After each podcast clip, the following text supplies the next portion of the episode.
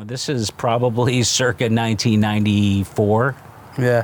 you know so he would always he, he had this this deep you know ghana laugh if there's such a thing as a ghana laugh but he, anyway he would always just constantly come back to me paulie you're not telling me why you can't do it why can't you do it why can't you do it and and it was just to the point where uh, i think I w- I started to it, literally after about weeks of this i was saying to myself why can't i do it?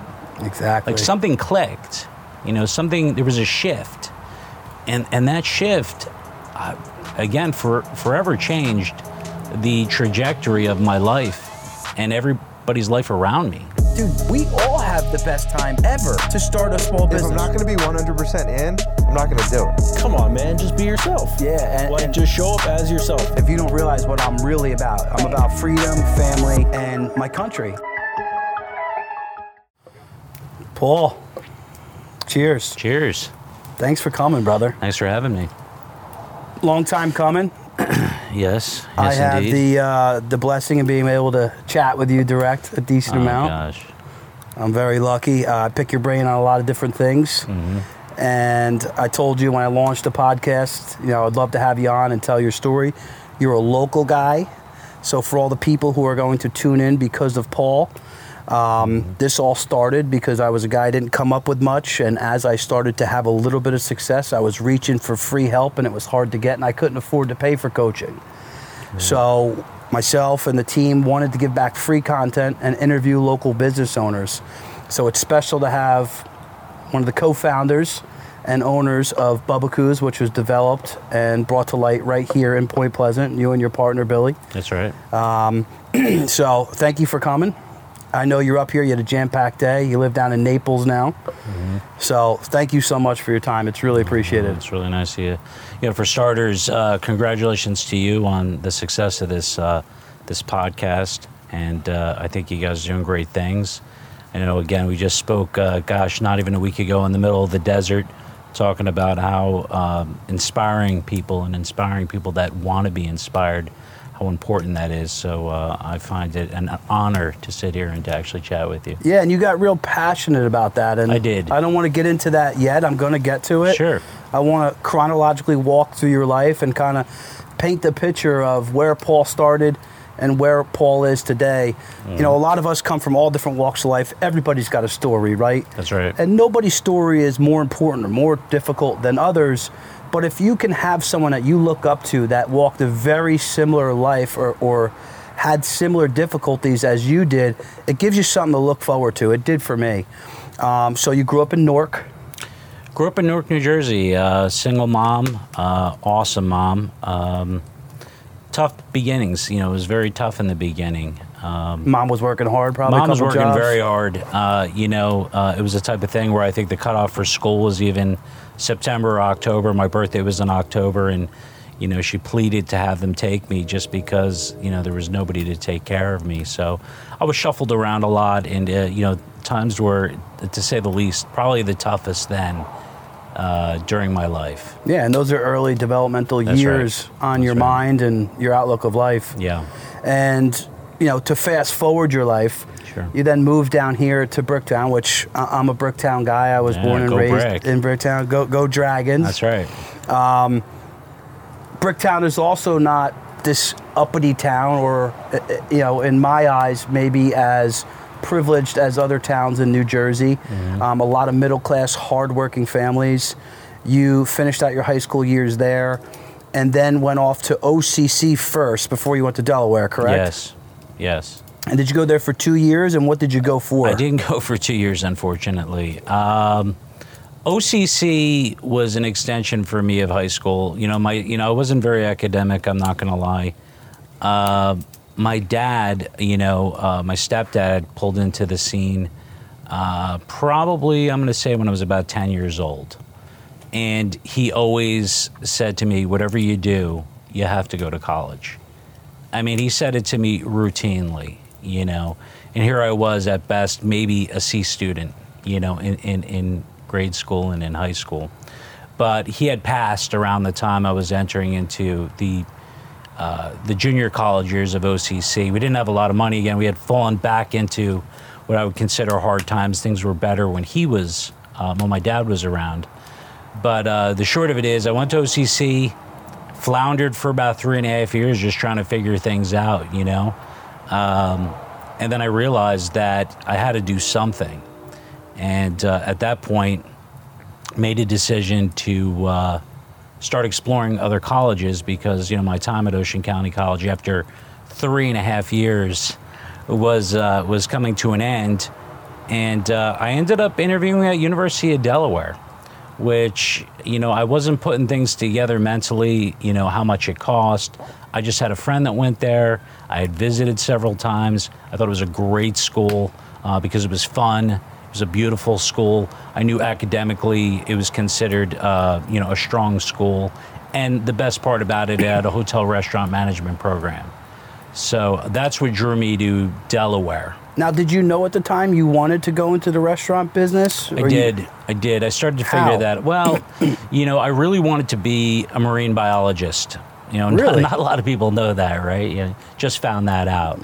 But I, I really wanted to be a marine biologist. I was always interested in the ocean. I was always interested in sea life.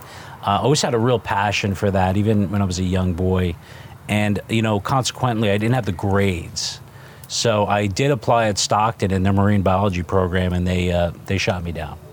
So I, I, I kind of again in OCC was a good time for me because again it gave me the additional time to figure things out, and uh, I knew at that point that my destiny would more than likely be somewhere in the range of restaurant management. Now, I, I know obviously OCC was great times for you. Like you said, it gave you more time to mature. You took some really good nuggets, as we would call them on the show, from OCC. Um, you still go back to OCC today and give back to them. Um, as well as, I think you guys launched a, a cafeteria in there for the OCC students watching. Make sure you go get your Bubbakoo's.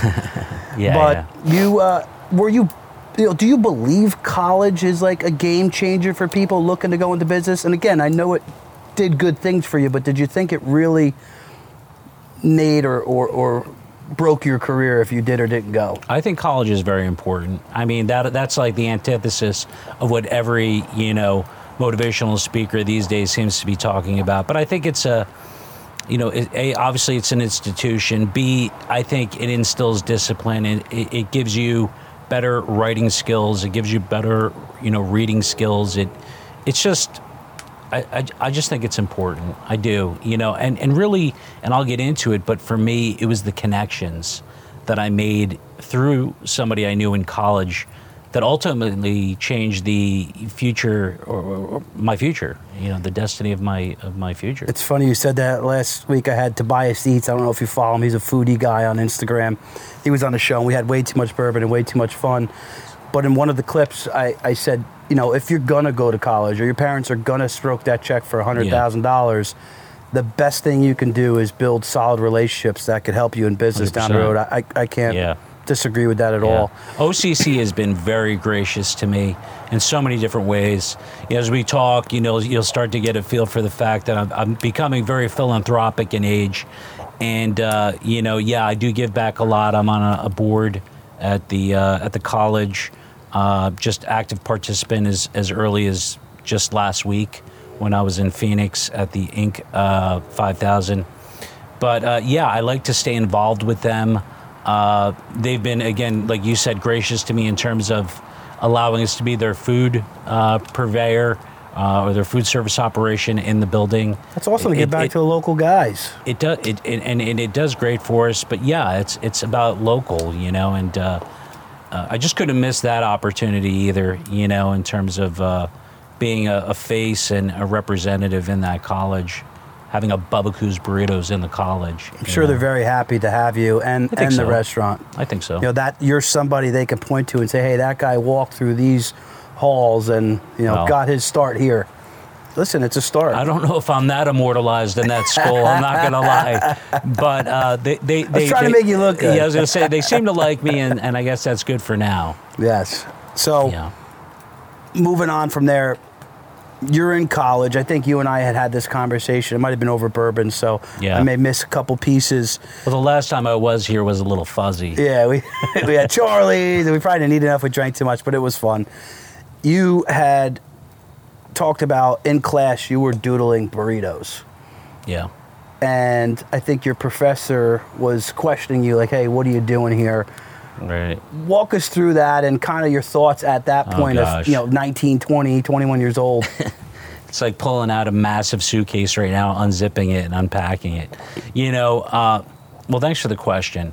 You know, because it's a really important question in terms of what people take away from this. But, you know, I had met an individual at University of Delaware. His name is uh, Professor Kwanzaa. He's a professor, uh, doctorate self-made entirely from Ghana, Africa, and he was my finance teacher in college. And uh, finance was never, you know, my strong suit. So I was a little bit of a clown in his class, and and he really, I don't know what it was, but he really liked me. He took to me, you know, and he showed a lot of interest in me. He cared. Um, he would chat with me after class. He had a lot of questions for me. He wanted to know about me personally, and uh, you know, Got to know you. Ex- Exactly, not not inappropriate or any in any fashion, but just just want to know me as a person. Mm-hmm. And he started to see something in me that I didn't see in myself, you know. And I think that's really where my life changed entirely. You what know? did he see that you didn't see in yourself? Well, you know, the fact that I was a kid that rode around on a motorcycle even in the dead of winter, you know, um, was uh, definitely, I don't know, I, had a, I had uh, I had an edge I had a definite edge going to me, you know, I had a, a chip on my shoulder, I guess is the is the is the term. Um, I think a lot of business owners do that, do big things like so? you are. Yeah, maybe. But you know, I was a little bit of a rebel, I guess you could say. You know, and uh, again, it didn't scare him off at all. And he, I guess, there was a position for hospitality club president that was coming um, to the uh, to the program, and he really wanted me to vie for this position as hospitality club president. And I said to him, like, you're completely out of your mind. You know, I don't, you know, I'm not a, I'm just, I don't fit, I, I really didn't fit the mold as it was at University of Delaware. I didn't wear the J. Crew clothes at the time. I, I, I just, it just didn't fit. You know, I wore like cut off sweatpants, t shirts, Converse. I was a skater back in the day. Um, I don't know. I just, at the time, I, I would say I, I probably go as far as to say I had low self esteem even. You're finding yourself. I was finding myself. That's a good way to put it. But Yeah. I think at the end of the day, it translated to probably having some low self esteem. Yeah, and I, you know, I battled with that myself when I was younger. They classified me as ADHD. I, I also had chips, so I could Yeah. fully relate. I know a lot of people who tune into this show. Yeah. Whether they have a business of 100 million or they're you know just a, you know an individual Sure. business owner making 300 grand. Yeah. You know, a lot of them have similar you know attributes like that. Yeah, I, I think it's funny how a lot of business owners are that way. I don't know if that's a, a real stat across the board Yeah. nationwide. Uh, but I have discovered It that. wouldn't surprise me. but, but what I can tell you is he was very insistent on this position. And every time we would meet, he would always ask me where I was at with the position. And in my mind, I wasn't going for this position. yeah, I'm not doing any of this. Yeah, I don't want. I don't want to have any part of this hospitality club thing. But you like the guy. You didn't want to let him down. I- it sounds like. Well, you're you're you're going in the right direction because uh, he he would ask me, and then the, so he would ask me, you know, where are you at with the hospitality club president position? What what's going on? And and uh, I said, well, I can't do that. And he recurringly would ask me, why can't you? So you know, those those are three very. Well, I guess maybe they're four words, but why you know can is abbreviated. But Now you sound like he- Biden. I know, right? I'm sounding like Biden. But why can't he would always say, "Why can't you do it? Like, why can't you?" And you know, it was just, I just would sleep on that at night, and you know, and try to figure out in my mind why I couldn't. And I always returned back to the fact that I wasn't articulate. I, I you know, I, I wasn't the tall, skinny, good-looking guy. I didn't dress the part. Uh, I didn't have all the connections. Uh, and you know, I would I would kind of mention that to him, and he would laugh. He had this this Yeah, this knew it didn't African yeah he had this African laugh. He still does. And it's it's hysterical. If he laughs, it's very infectious. You'll You stay in touch with him still, huh? Oh, absolutely. Yeah, I wouldn't say too much, but we we talk a couple of times a year. How many years ago was that? This is probably circa 1994. Yeah. You know, so he would always he, he had this this deep, you know, Ghana laugh if there's such a thing as a Ghana laugh. But he, anyway, he would always just constantly come back to me, Paulie, you're not telling me why you can't do it. Why can't you do it? Why can't you do it? And and it was just to the point where uh, I think I I started to it, literally after about weeks of this, I was saying to myself, why can't I do it? Exactly. Like something clicked, you know, something there was a shift, and and that shift, uh, again, for forever changed the trajectory of my life and everybody's life around me. So mindset. So we're going to kind of jump forward in your life, right? And then we're going to kind of walk backwards again. Mindset. Hmm? It's everything. And and those aha moments for me, people I have observed and had coaching or mentorship from over the years is extremely important. Someone like this professor challenging you, you know, challenging your lack thereof at the time confidence, like, no, you can do it. You can do it. It's- Constantly. It's, that affirmation, it's that visualization. And- And that is, I, I, I cannot put. Deprogramming. Yeah, you deprogram what you've been told it's to a depro- yourself. yes, it's it's it's really ultimately it's uh, ultimately it's a deprogramming because we're very hardwired early is what I've figured out. I mean, it, you know, it, it's you know I grew up with a mom who was a secretary who worked her butt off, a dad who was a train conductor, same thing, worked hard. Um, when you're in those environments, you know, and you don't have a dad who's a business person, or a dad or a mom who's a business person, or somebody that owns a business, uh, or even has an entrepreneurial spirit, I think, uh, it's difficult because you're trained that every day you're going to work and you're going to work nine to five. You're going to have weekends off. You're, you're, you're going to have a good life. You're going to try to make a good life. Uh, you're going to have a fireworks going That's, off. that's that's Billy from Colonial. Is it? It's like he knows I have the podcast going on. That's he's like the he's like the evil kid next door And, in uh, what's that toy movie? Toy Story. Toy Story. Yeah. That's cool. No, but you know, you, you- I just think you're you're you're a byproduct of the way you're raised. It's it's that's natural. Yeah, that's it's limiting normal. beliefs. It is limiting. It's Yeah. it's just limiting. Period. You, you know, and this this this guy rolled up and, and just just shook my world. And I, you know, just you know, not, he came not- from not- Africa and, and, and made it in America Completely. successfully. And he's going, this guy thinks he's got it hard. You know, he saw that all over you, I'm sure. He, he saw something. But the short of it is, I, I did become a hospitality club president, and I tell you that that changed everything for me because I started to assert myself. I was I always had ambition, you know. I was always ambitious. I always ha- had energy. I was ambitious. I wanted to be something. Um, I was willing to work for it. That was another big one. Uh, from a young kid, I never had issues working, working hard but it was again that shift or that change in me from that from that that that well I'm not going to say you know that that position in college as as um, hospitality club president just started launching me into different things. I it, I got a great internship at Resorts Casino in Atlantic City. I got a great job out of college working for, for Pizzeria Uno in New York City, uh, high paying at the time. Uh, you know, I jumped into different restaurant companies like Nordstrom, and then uh, ultimately um, to Johnny Rockets, which was really my launch pad Yeah. uh, with that company. and toss me a letter when you get a chance. Sure. What were you doing exactly for Johnny Rockets? And I know a lot of what you were able to implement, at least a lot of the good, you kind of had taken from your lessons that you learned at Johnny Rockets. So what were you doing there, and how did you end it there? Well, I, I think we should touch on Johnny Rockets briefly. Uh, is Johnny Rockets was 10 years of my life, and I probably worked eight days a week uh, for 10 years with that company. And uh, it was a real institution again. It was a small company Uh, it had a very low ceiling, executive ceiling. So uh, you know, I got promoted. I was promoted probably in the range of about five times.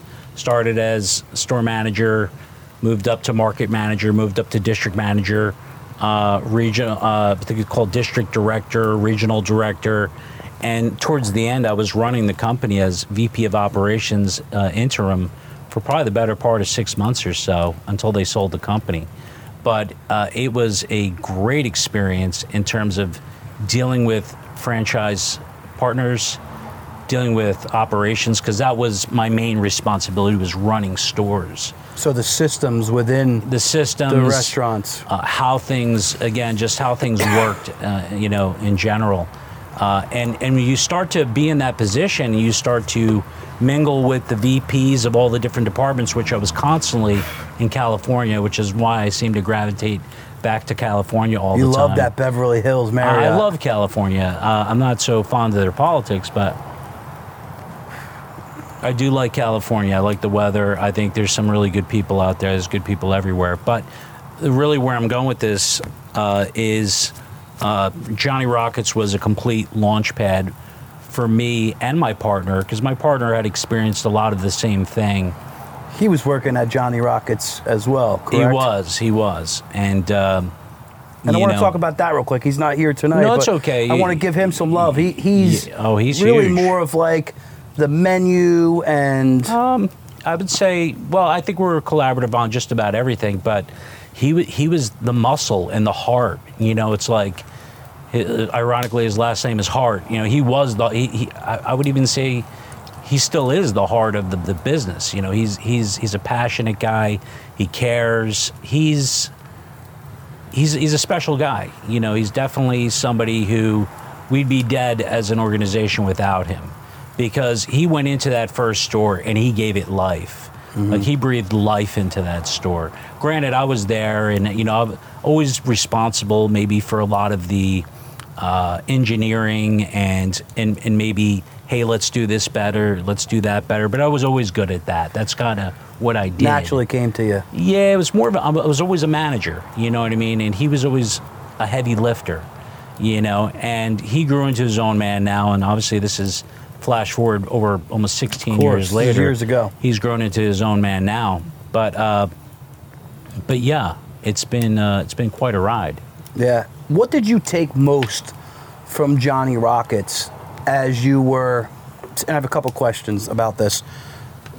First off, why did you want to get off and own your own business? Because it's not easy, especially in a restaurant space.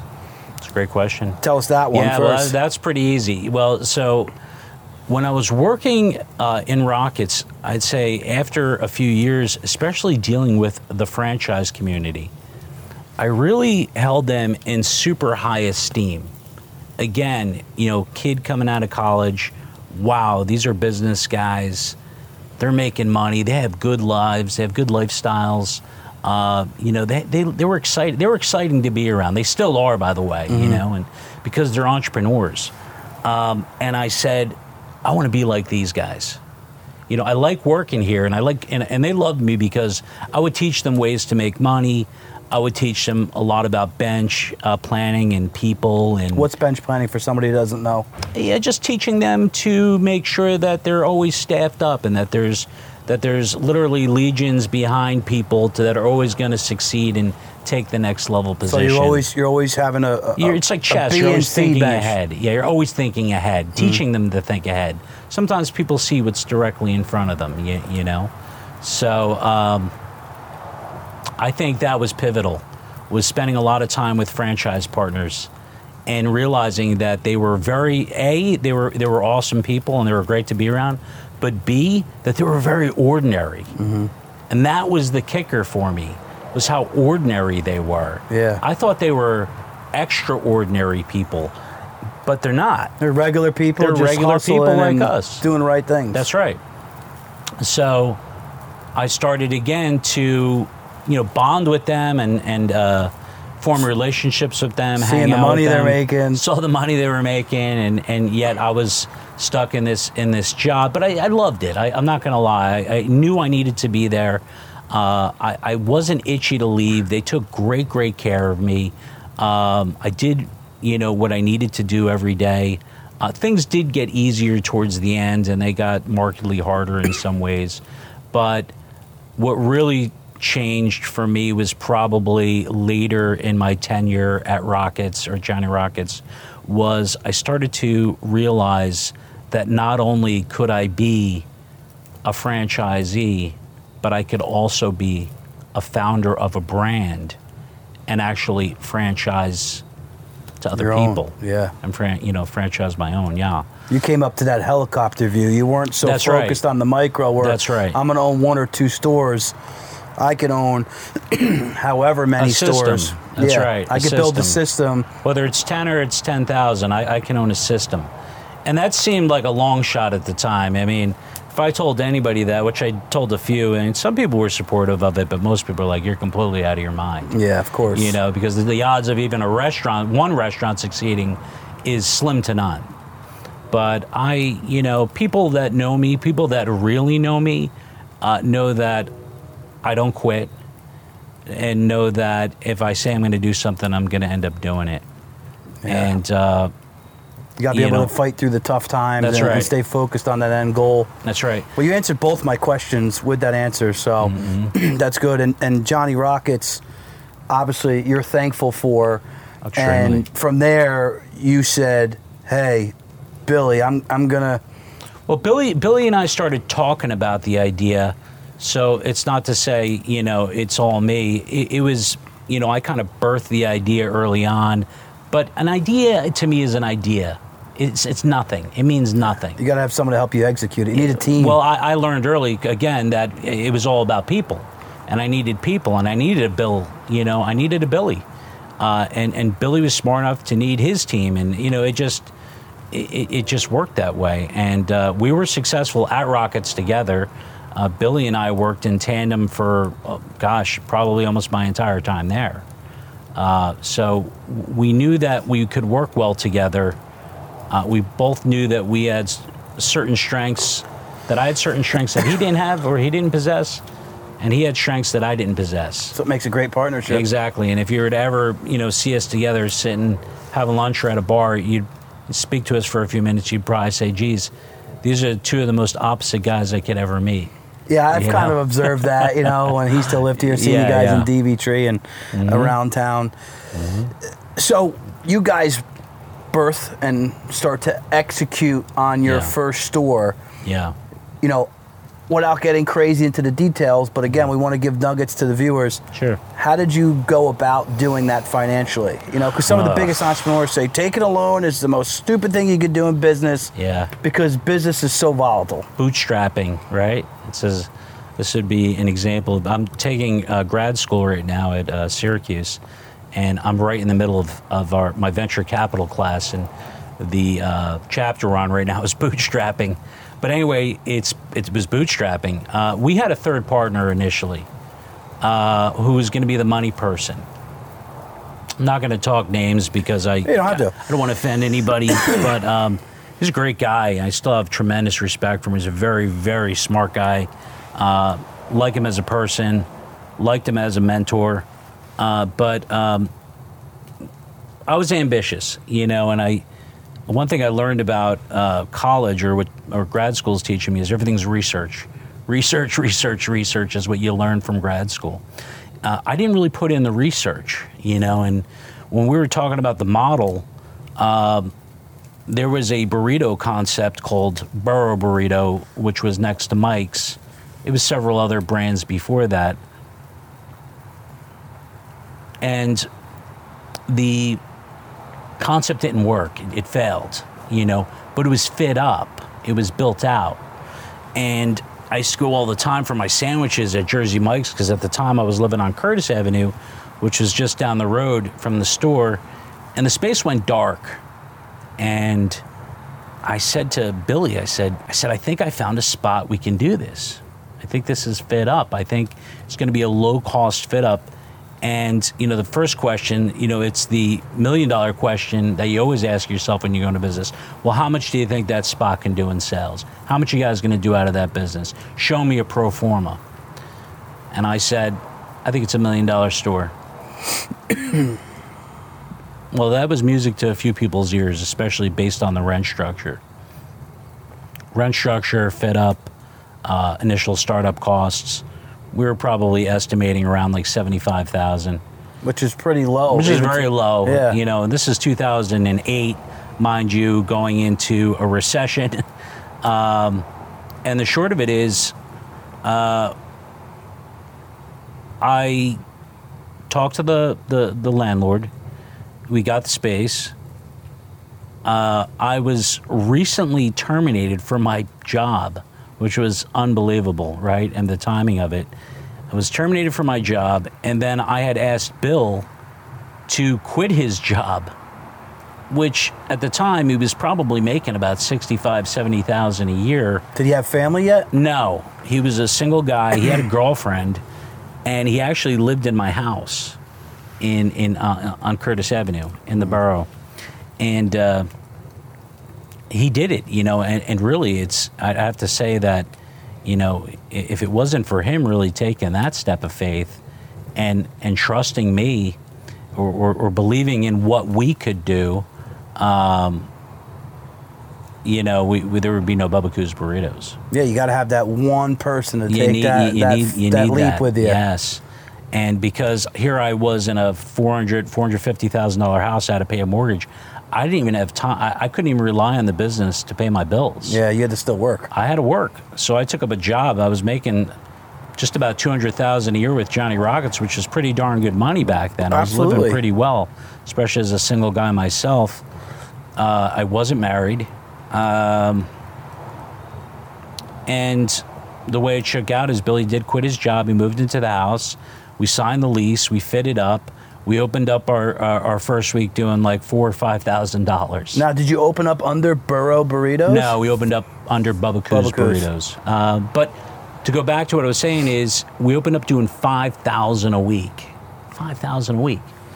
So the partner with the money. Now, mind you, don't ask me why. You know, I just believe in in fate, and I believe things happen for reasons. But we never signed a franchise agreement. so. with the partner. No, with all of us, we never signed like a total like. Uh, Yeah, no operating not agreement. a franchise. I'm sorry, operating agreement. My bad. And uh, we never signed an operating agreement, which was like, who who would go into business without doing that? And uh, it just got dicey. The the money guy immediately, you know, seemed to.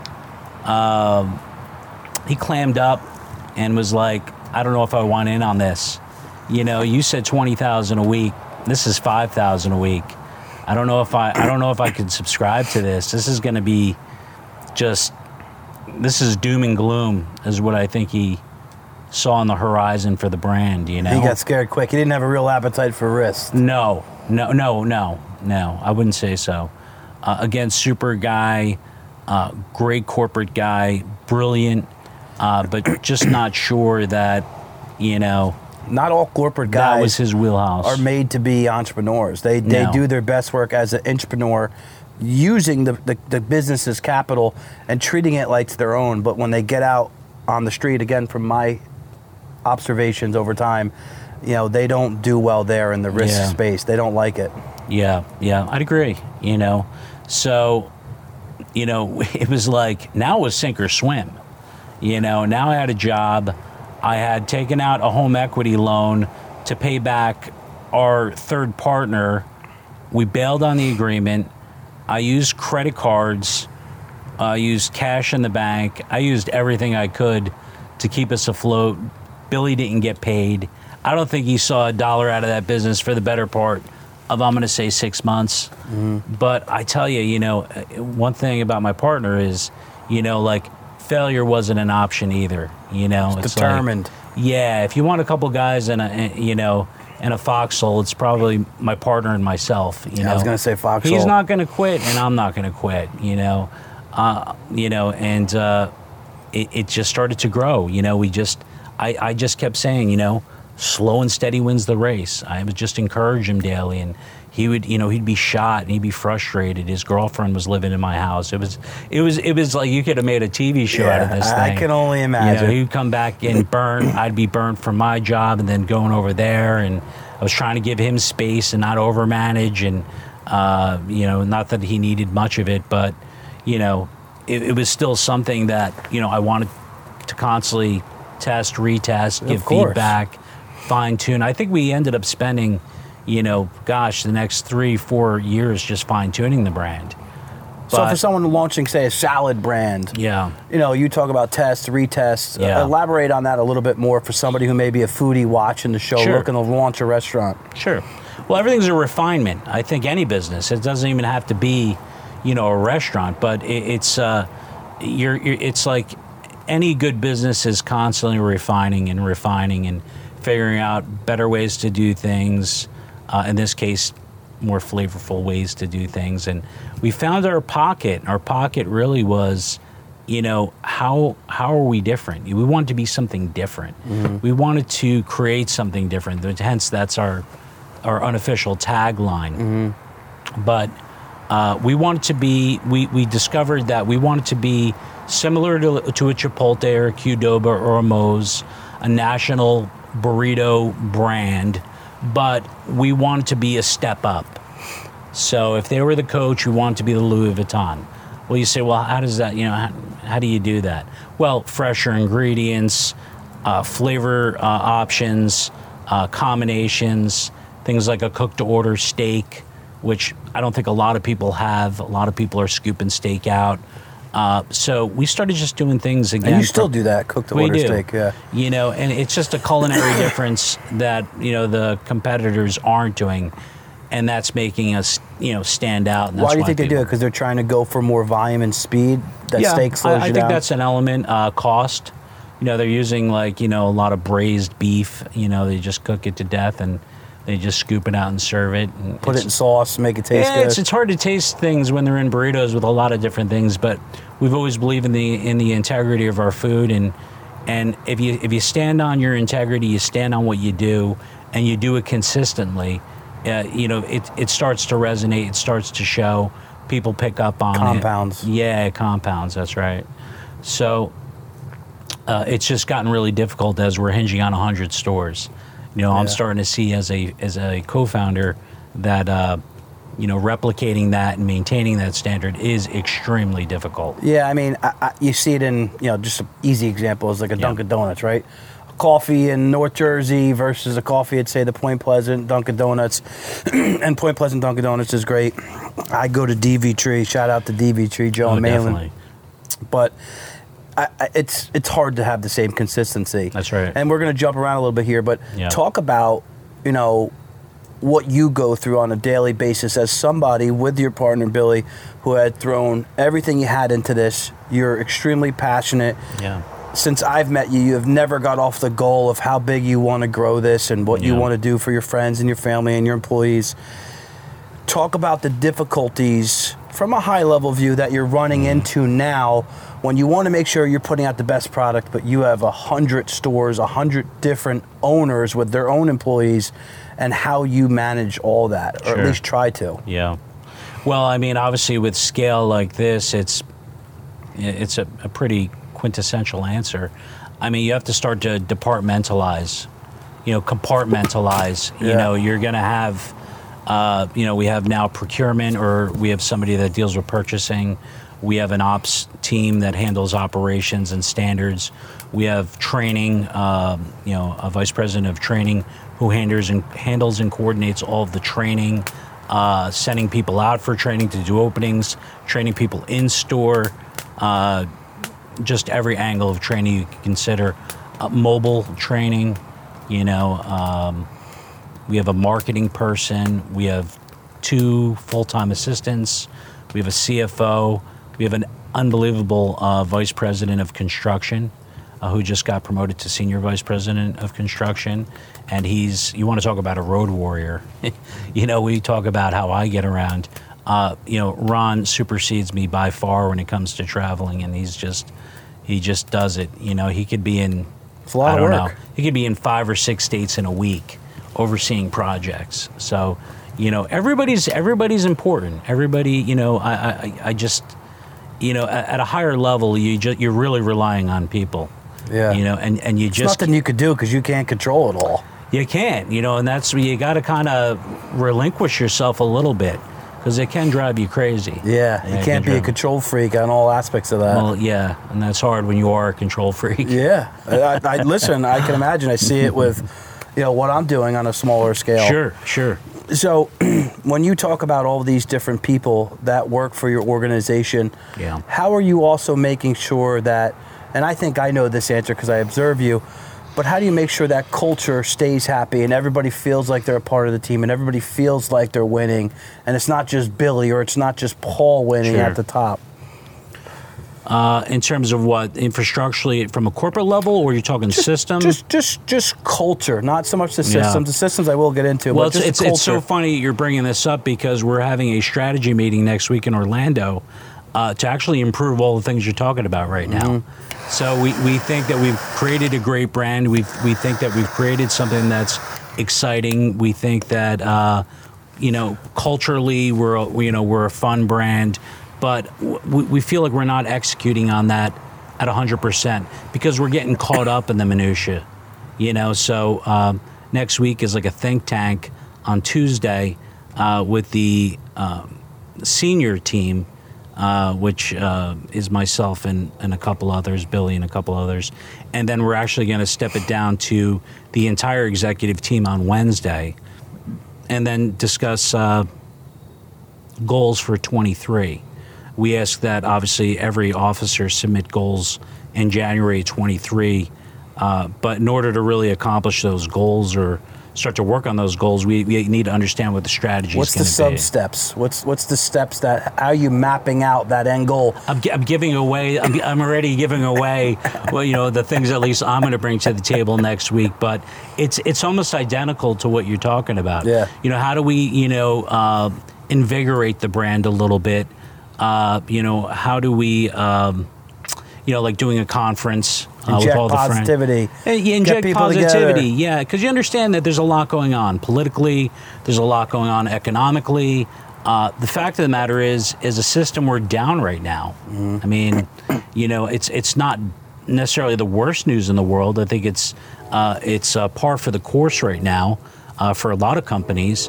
But we're running up against COVID numbers, and COVID for us, uh, ironically, was uh, was pretty strong We'll take out business. a, yeah, a lot of people were ordering food to go and picking food up.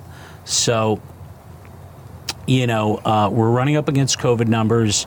a lot of uh, the franchise community, I think, are. I think they're a little demoralized. They're not hitting those numbers. now, compound that with the fact that the economy isn't great. Uh, people don't have the, the money that they, they had last year. Um, and it might be tough for the next year or so. So, how do we invigorate, refresh, Look for opportunity. come up with some new ideas, maybe to even build sales that we haven't thought of? So, you know, from a strategy level, it's very complicated. Oh yeah, Yeah, it's very complicated. And then, ha- you know, what are some of the systems? And maybe you could point out one or two main systems, softwares that you have implemented within Bubbakoo's that allow you to manage something at that scale, whether it be all the way through your executive team, down to the owners, down to the employees. Mm. What's one or two important systems, and how do they kind of operate within Bubbakoo's? Well, the, the, the two biggest things right now uh, would be it's, it's going to sound very simple, but it's the app.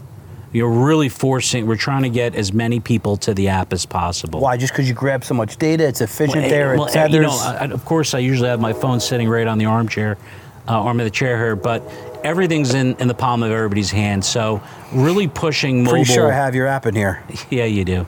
um, is making sure that uh, you know we're, we're maximizing that mobile aspect of our business, and in fact, you know, from a marketing standpoint, uh, you know, there's a you know a lot of upside to. Yeah, there you go. Thank you. Get on Thanks. the app. Make sure you guys download it. Platinum, love you. Thanks for your business, guys. Uh, you know, the bottom line is, um, you know, there, there's a lot of upside that we're missing to the digital space, and right now we've got uh, we're using different companies that are that are finding these, uh, you know, these platforms and these spaces.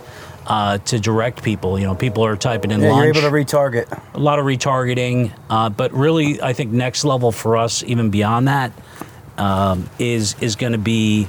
Don't mind the ash. gonna- I know there's a lot of ash flying around here. Uh, is going to be uh, branding. It's a real a real strong branding campaign that kind of is combined with the the the, the mobile marketing side of it. Yeah, I I, So- I think that is huge. We can discuss some other ideas. Yeah. Are you tethering other things off that? So for a lot of business owners, whether it be this plumbing company doing mm. two million dollars of revs a year. Yeah. or the company doing fifty million dollars of revs a year, Yeah. a lot of those systems and apps that are being paid, right, the squares of the world, you can tether and plug and play other softwares off it. For example, let's just use a trucking company. Yeah. As soon as I drop the low boy and I take the excavator off, boop, the cost per hour is billed to you. The invoice is done right there. Right. And then when that's paid, it gets tethered into another piece of software that grabs the accounting. That makes you much more efficient. Are you using it from that angle as well, or just more of the front of the house of, hey, there's different ways we can brand digitally through the app, tying into other softwares or, or social media, et cetera? I'm not the one to represent the first first question, but from the the, the, the second question, yeah, from the interface, you know, in terms of interface and the user, the things I just mentioned are the things that we're doing to grab the uh, you know the consumer. We want people again to to begin to see us everywhere. Um, but we, you know, that's going to come in the form of mobile. I think eighty percent. But we're really trying to brand ourselves you know, in terms of outside of the, you know, the uh, the mobile So a little bit more of a influencers. influencers we use, we do things like that, but you know, it, it's hard. Who's your best influencer? That's a good question. I, I, I, I don't know if I can give you an answer besides yourself. I don't know if I can give you a good answer. That is a Um, good answer. Yeah. Um, but th- there's just it's it's hard for me to divulge a lot of this because Of course, so much of it is on the whiteboard.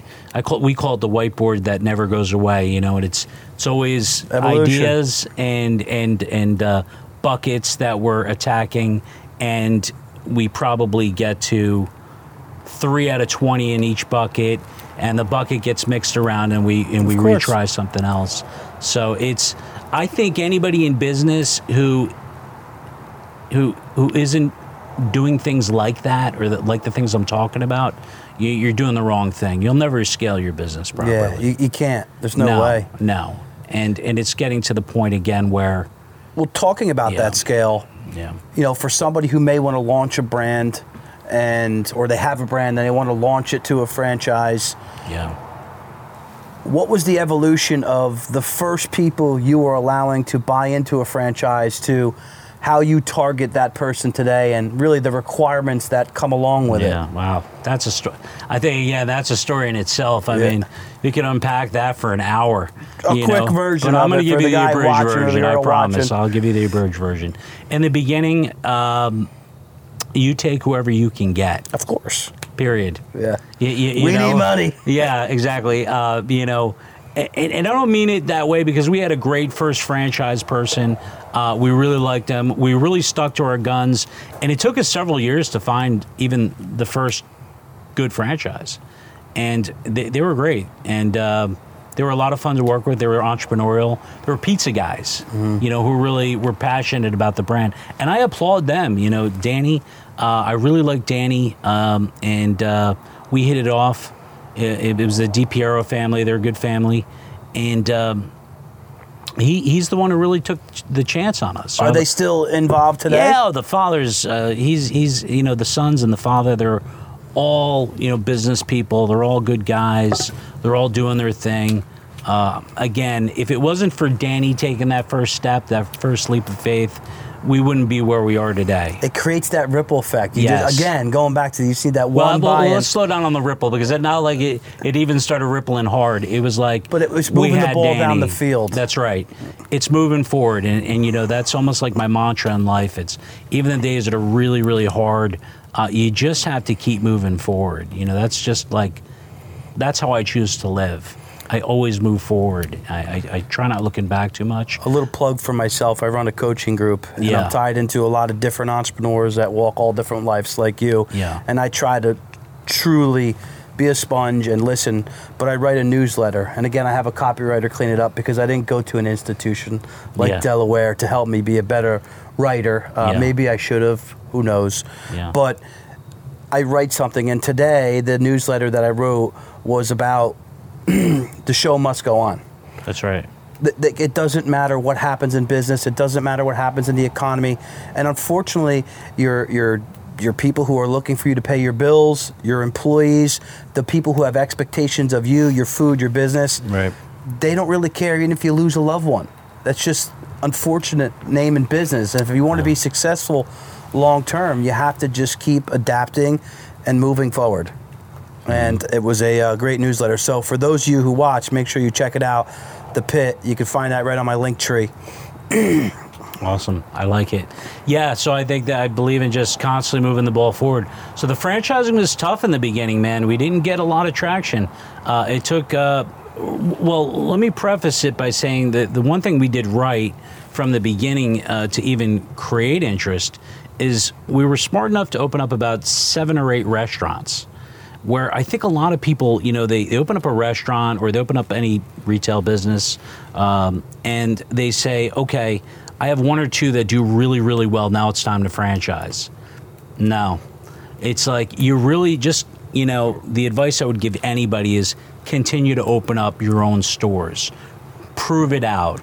You know, you really have to prove it out. Because when people are going to sit at the table, you better pull out your financials for all of your restaurants and say, look, we, we've had enough faith in ourselves to not just make it past one or two, but we made it to six, seven, or eight. Yeah, that's a great beta test. Oh, that's a big. lot of stats to go point That's to. That's right. Yeah. And it's you guys really said your, your second or third store almost sunk everything, Oh, right? it was a yeah, hard one in yeah. brick.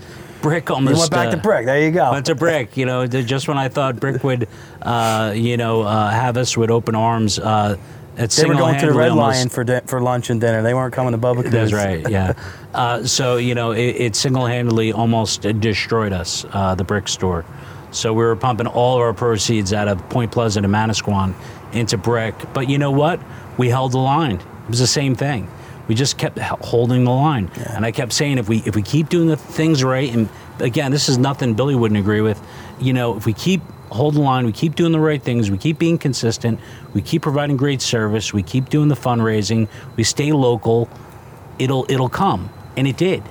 You know, and we were buried in this spot in this top tomato shopping center in a corner. You couldn't even find us if you were looking for us. Yeah, I remember you being there, but yeah, Yeah. you're you're locked. By, you were by the five dollar haircuts. Yeah, yeah, you- you're exactly right.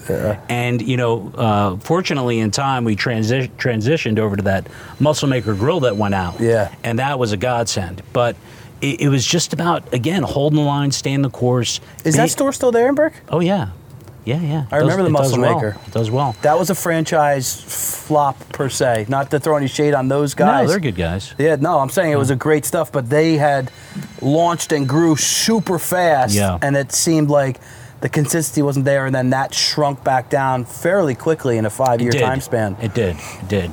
But you know, um, yeah.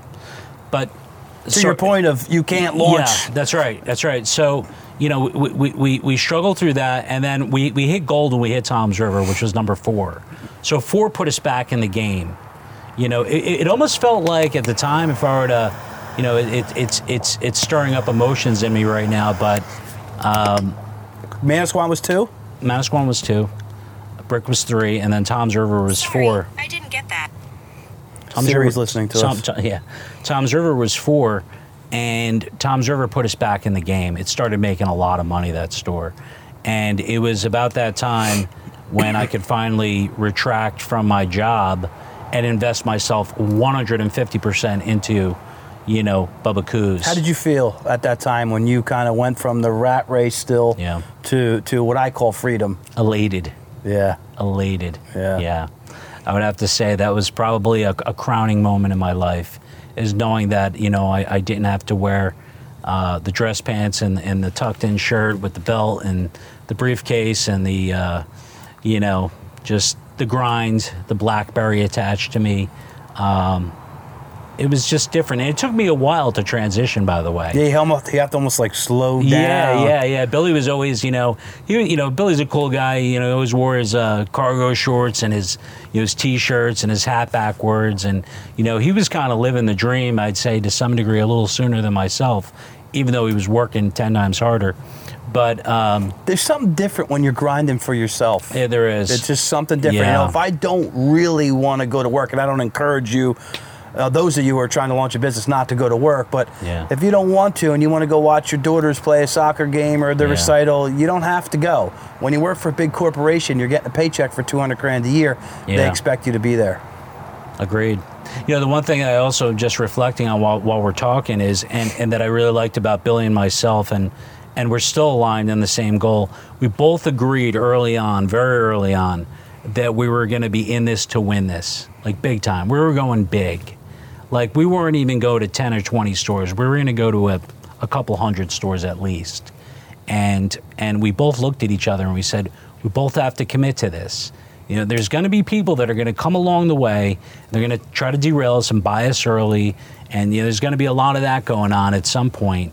But we both have to stick to our, our, our, our guns and, and, and really just commit to seeing this all the way through. And uh, What does all the way through look for you uh, guys? you know that changes a little bit here and there. Yeah, of course. I think You it's get older, You're your getting kids get older. Yeah, sure. I mean, I just, uh, there's a lot of other things I want to do, um, but you're committed. I'm committed. I think there's, there's just a number, you know, I'm not willing to talk about, but there, there, there's just a number I think we're, we're, we're looking for. And I think when we, we, we get to that number, we find the right buyer, we, we, we, we transition it off to somebody that I see, I, it's like having a child, right? Yeah, it's your baby. It's like I don't want to just even sell this to anybody for a certain amount of money who's going to destroy it. I want this brand to be a great brand that's going to go the the Well, you care about the people who invested in you. Billy, the franchisors. Well, we've got franchise partners. We've got people that work for us. Uh, again, the future. I want to be able to go to a Bubbakoo's ten years from now Yeah, and point to it and show your grandkids, maybe. Sure, sure. So, and I think this concept has legs. I really do. I think uh, if we can get some of the right, um, if we could press some of the right buttons at this point, we could take this into a, a, a major national brand. Mm-hmm. Absolutely. I think you're. I think you're We're there. Well, we're more of a regional brand right now, honestly, Mm-hmm. uh, with with parcels and patches of stores and and different uh, you know DMAs. Talk about where you're looking to expand. What type of partners you're looking to bring on for somebody who may see this and they're Mm-hmm. looking for uh, another investment. Sure. Well, I can tell you right now that I think strategically too, and that's going to be part of our conversation is is is maybe planning our growth a little bit more deliberately. Instead of just finding a great qualified person in Shotgun approach. well, not even a shotgun, but just right. It is a shotgun approach to some degree, but there, there's definite hurdles. There's certain qualifications. If you meet those qualifications, and it's a what we consider a, a, a good market, we let you franchise in that market, providing it's X amount of units. But I think we have to be a little bit more specific, and we're we're starting to learn that the East Coast is is real strong for us right now. Mm-hmm. East Coast is strong for us. Northeast is strong for us. Even Midwest is really strong for Now, us. do you think because the West Coast had a lot of this Yeah. style stuff for I a do. long time? Yeah, I, I. I would agree with that. Yeah, we're definitely arm wrestling for the business harder in the West Yeah. uh, than we are in the East. Who cares? uh, Stick where the business is doing well, right? well, at least get a lot more traction on the East, and then take it. You know, when and, and then take it harder west. I still think we do we do well in the West. Mm-hmm. We just seem to do a little bit better in the East and in the Midwest. Yeah. Yeah. And, that, and that could simply be because of brand concentration. You started here. Of course. Yeah, Yeah, New Jersey, New York's not an easy place to no, succeed. no, there's good brand identity here. Yeah, hundred percent. Quickly wanted to touch on the Ghost Kitchen. A lot of people don't understand. You guys have some pretty good wings. And you had called me in, and Billy had thrown a spread together for me and a couple big buddies, Okay. and we housed some delicious wings. Talk a little bit about the Ghost Kitchen concept. Was that just something fun that you and Billy wanted to throw together? Well, yeah, it was uh, definitely an element of fun. I mean, we, everybody likes wings, uh, but it was just uh, just another driver. You know, ultimately, uh, another driver uh, to generate more business. Is that in every store, or mainly just your corporate stores here? Well, you know, right now uh, it did real well during COVID. again, everybody was ordering off platforms. Everybody was Uber Eats, DoorDash, Grubhub, um, and that's when we created it. Was probably COVID, pre-COVID. And the name Um, of it again? It's called Toss 'em Wing Factory. Yeah, Toss 'em Wing Factory. Yeah. So it, it really uh, it, it does well, uh, but I think again there's some fine tuning that needs to happen with that. Uh, it hasn't been front row and center. Front row and center is really the Bubbakoo's Burritos brand. Of course. So um, Just another vertical that's exactly, you know, it's just good use of real estate is probably the best thing I can say Yeah, about that. velocity of a rest of a restaurant kitchen. That's right. That's right. Yeah. You have the space, use it. Right. Absolutely. Yeah. Just like a real estate building, you know, if I could rent out, you know, seven units versus just one or two, why would I not do that? Yeah. So, rounding out, I like to ask. Well, let's talk about next chapter too. I, I was gonna, I was gonna go Oh, there. okay, good, Yeah, good. rounding out, I like to talk about where you see Bubbakoo's, yourself, your partner, your Sure. employees, heading into the future, and then I'm going to ask you a follow-up question or two about giving some other local business owners a shout out and some pivotal things that you think is extremely important for the young viewer or the other business owner your age that's been in business for 10 years Mm-hmm. that they should be focused on. But talking about the future of Bubbakoo's, Sure. touch on that. Okay. Future of Bubbakoo's, as in what? One year, two year, five years, I would say the five-year. five year. Uh, you know, right now we have on the books. We'll have a hundred. We're, we're again. We're we're right on the cusp of a hundred. I'd say in five years we should probably open up at least another hundred stores. Wow. Yeah, maybe more. So, uh, at least How many do you have in the hopper? again, we're probably well. We, we already have that. We have about another 150 in the hopper. Wow. So we have 250. Wow. You know. Um, so yeah, that's, That's what- amazing, by the way. Congrats to you and Billy and your that's very kind. Yeah, thank you. That- Thank that's you. that's serious. I mean, yeah, uh, you know, we look at Peter Cancro and Jersey Mike's Yeah. Here. We also have Bubbakoo's. You know, again, two Point Pleasant local residents. He Yeah. obviously has 2,500 stores, which Yeah. is just insane. yeah, But even 250 stores, that's a lot. That's a lot. That that's war every day of trying to help everybody Yeah. win. yeah. And I think it's all about you know personally what you want in life. You know, could I camp out for another 20 years and see it to a couple of thousand? I could. You, you know what I mean? It's just you know, like I said earlier on in the interview, there's just other things that I'm really passionate about. Also, I know you want to give back and, and that I really want to do. Yeah, exactly. So you know, it's it's not so much, you know, can we get there? You know, it's just a matter of when's enough enough. You, you, know what I mean? yeah, absolutely. You know, so uh, it's fun opening restaurants. It's great. Uh, it's you have two to, beautiful daughters, a beautiful wife. You, you want to be involved in their lives. of course. You know, business is you know takes a lot of your time. It's a lot of sacrifice. It takes a lot of time and a lot of sacrifice and a lot of face time. yeah. So um, you know, yeah, that's that's an aspect of uh, of uh, you know business that a lot of people will never understand. You know, I sometimes say that if I could put everything into a binder uh, on how we've even gotten to where we are, and again, I by no stretch, I just I think this is important to also state. I don't think we're some moguls. I don't think we're some unbelievable business guys. We're a couple of regular guys who just chomped at the bit, did what it took, and really gave it 150% to get to where we are today. Again, if I were to put everything we did in a manual and I were to hand that manual to somebody and say, you can get there if you follow this manual, I can almost promise you Most won't. that most would be like, I, I don't want to have anything to do with that, Yeah. you know? Well, Uh, it's that it's that fear of like, damn that that mountain is so hard to climb. That is so high. The peak of that is so far away. and all the pitfalls. You Yes. know, y- there's so many Peaks and valleys To sit there the and talk about them will almost sound negative, but there's Yeah. there's health aspects, there's marital aspects, there's family implications, there's there's you know your, your relationships with people change. Um, you know, people that, people that don't even know you have opinions about you. It's Yeah. it's really interesting. You know. Actually, that's something I wanted to touch on with you. yeah, sure.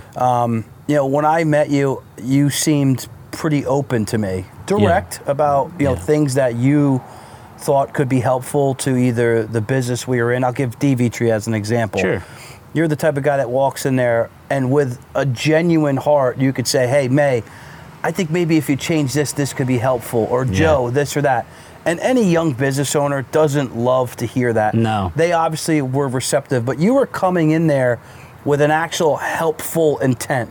But someone who may be listening to that are like, oh, who, you know, this guy owns Bubbakoo's and 50 stores. Like, who does he think he is? Yeah, yeah. What What do you say to people that are experiencing that as they launch a business and they get, you know, what people would call haters or Mm. negative things being thrown your way? I roll with the punches. You know, I mean, it just comes with the territory. You know, I mean, you know, with uh, what I call a little bit of success is going to come a lot of anguish, pain, disappointment.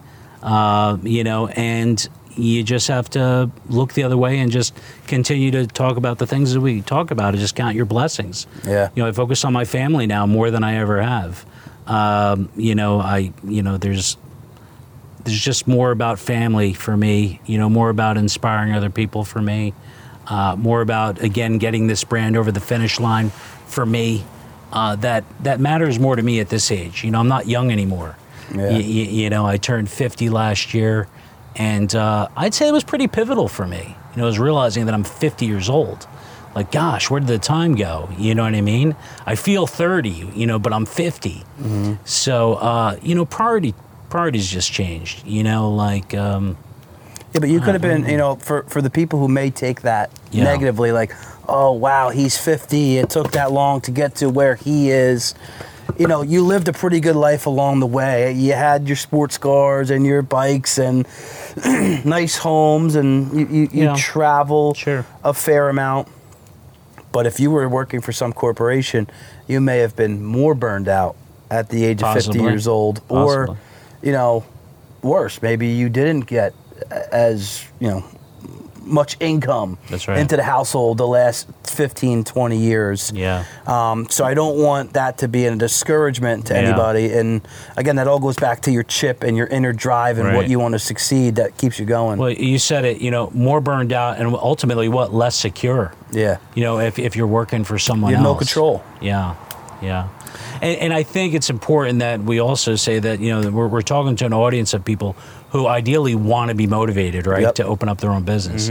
Because, you know, we need people in the world. We need police. We, you know, we need, we need postal workers. You know, not everybody can be an entrepreneur. And that's You know, okay. That's absolutely okay because I hold, uh, you know, the person that delivers my mail with just as much respect as I do, you know, one of the people or my colleagues that work with me. Because everybody's important. Yeah, we need all roles as That's a country. right, hundred percent. That's how the country has gotten lost. I think we've become too much of individualist and we don't look at it as a whole and work Yeah. together as a community is a word that's thrown around a lot, but really as a community, as a country. And, you know, again, you talk about police officers, you know, they've been one of the most disrespected, Ugh. you know, fields over the last five, six years uh, by elites in this country. It's disgusting. Don't get me started Yeah. on that one. It- it's I was at a swearing in last night of uh, two, I'm sorry, three people uh, at Borough Hall last night, and uh, I was honored to be there. Yeah, it's one of the reasons you flew back for That's right. It is one of the reasons why I came back. Is uh, to see my people. I had, had an ops meeting today, but it was to be there for one of my friends uh, that was promoted. I- I'll give a shout out. It's Lauren McGyver. He was promoted to lieutenant, and uh, he's been with the force. Gosh, I'm going to say north of 20 years. Say about 23 years. Dedication to his town. Oh, and, and a super cop on top of it. Yeah, we do have some great Yeah, cops here we have locally. great we have. Detective Sherman, Hoffman and Bay Head, you know, Yep. Dave Ippolito. Oh yeah, a lot of good guys. A lot of really good guys that Yeah. care. It's, it's a good community, Point Pleasant. We're blessed. Point Very. Pleasant and Bay Head. Agreed. Agreed. So, one of the other things I like to ask here towards the end is some other business owners that you look at their success and you're like, wow, they did it. I like the way that you did it. I've watched your evolution. Give us two other local business owners. I know it's probably hard. You've been in this community for a Gosh, long you're time. wink- now you're zooting me. I don't want to insult anybody. A and B. I don't want to forget anybody. Of but course, but what's just the question? give us two business owners that you think have great businesses. It could be restaurants, it could be Oh, a okay. contractor, Okay. wherever. Gosh, there's plenty of them. I mean, you know, somebody that I, I admire. Uh, we have a, a strange relationship, but you know, in the beach there's JR's barbershop. I don't know if you know Jennifer and No, I do not. well, Jennifer is a great girl, and uh, she was working for her competitor, which was right next to Divitree. What's the name of the barbershop? Bridge Ave Barbershop. Bridge Ave Barbershop. Uh, I think it was Chelsea and I don't know. I forget. Uh, but nonetheless, they did a great job with their business over there. Uh, Jen had been one of their their people that was a, I I guess a haircutter, hairdresser. I don't know the proper Barber. political term. Yeah. Barber, ultimately barber.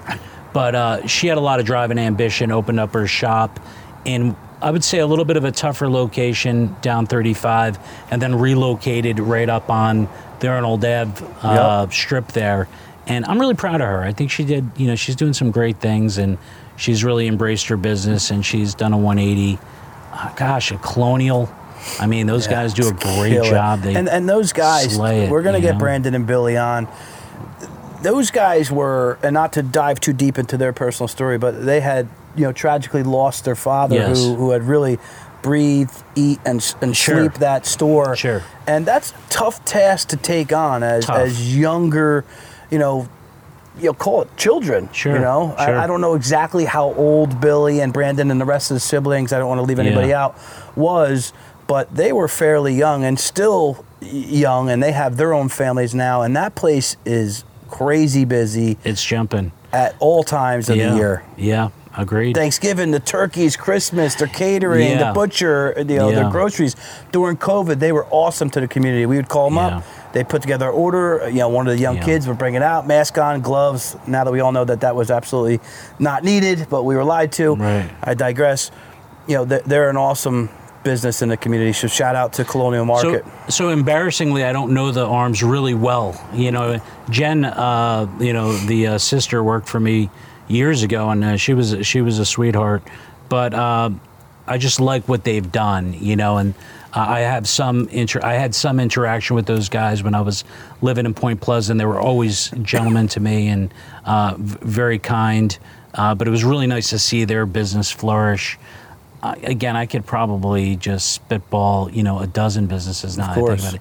Divvy Tree, you know, again, driven Shout by two great people. You know, what I mean, they're two good people, uh, grinding away. hard workers. Yeah, and that's a hard business. I mean, you know, you, you know, you could, you, you know, if you know the business, you, you could see that they, you know, they work hard, and there's a lot to deal with every single day. He's- and that's just one, you know. So the sandwiches he pumps out via Oh, again going back to the app you know they have a great app that they launched during covid as Yeah. well because they had a lot of people walking in ordering man the orders that joe pumps out with just himself and maybe one Yeah. assistant cook is really impressive it is, especially in It the is. summer Yeah, yeah, yeah. so shout Yeah, out to joe on the grill That's right. They've done a fine job there. But again, there's so many, you know. So those are just the ones that come to the top of my mind. I'm sure I, I've I've passed on a couple people who are going to be like, well, why didn't you mention me?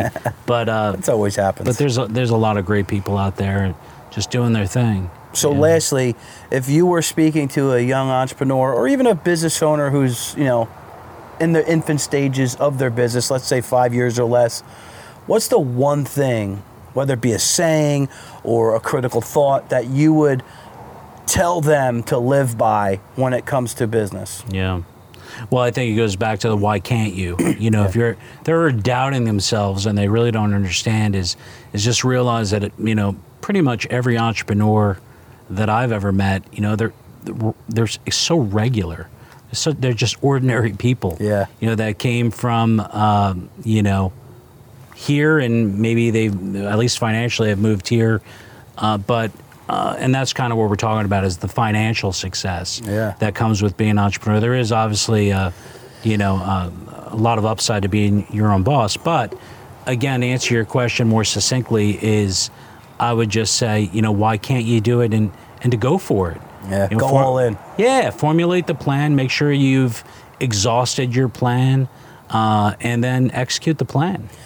I, I couldn't agree more. And and going all in is what I've done with this podcast as well as my financial planning practice.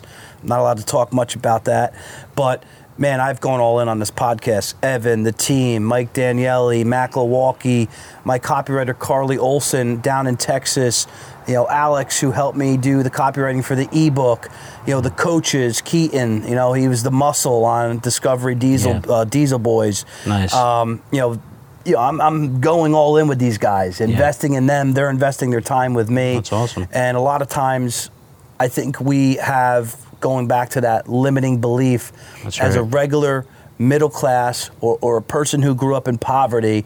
We have this stupid limiting belief, and right. we should completely eliminate that. It doesn't matter what building you walk into, what office you walk into, what person you sit in front of. Right. You can win them over, and you can sell them your services, product, or whatever it is that you're offering to them. Agreed. Paul, again, thank you. I know you're busy. I know you got an early flight. I don't know how long we went for there, but really appreciate your time. Thank you. Of course. Thank you. Absolutely. Thank you very much.